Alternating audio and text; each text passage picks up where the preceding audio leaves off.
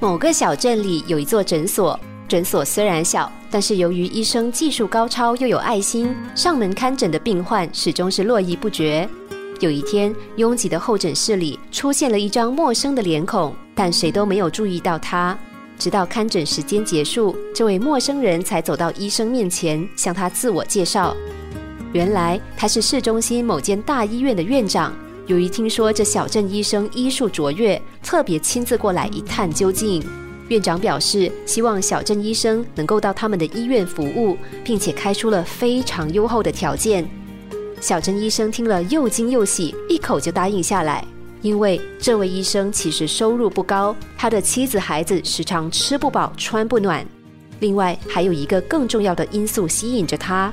大都市的医院来就医的人当然比小镇更多，这样他岂不是能够帮助更多的病人吗？只是后来院长接到了这位小镇医生的电话，医生向院长道歉，说自己没有办法过去工作了。院长听了觉得很讶异，问小镇医生是不是觉得薪水太少，还是觉得上班时间太长，福利太少？医生说都不是。不瞒您说，能够到您的医院任职，我们全家人都很高兴。早在好几天之前，我们就已经兴奋地收拾好行李，今天起了个大早，准备出门。可是，一打开家门，我和妻子都愣住了，因为几乎所有的镇民都挤到我家门外，全都想要送我们一程。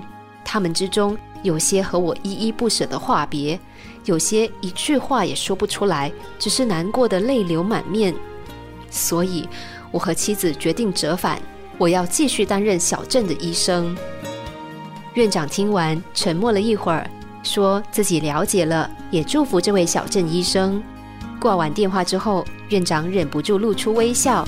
事实证明，自己仍然宝刀未老，没有看错人。这位医生的确是不可多得的好医生。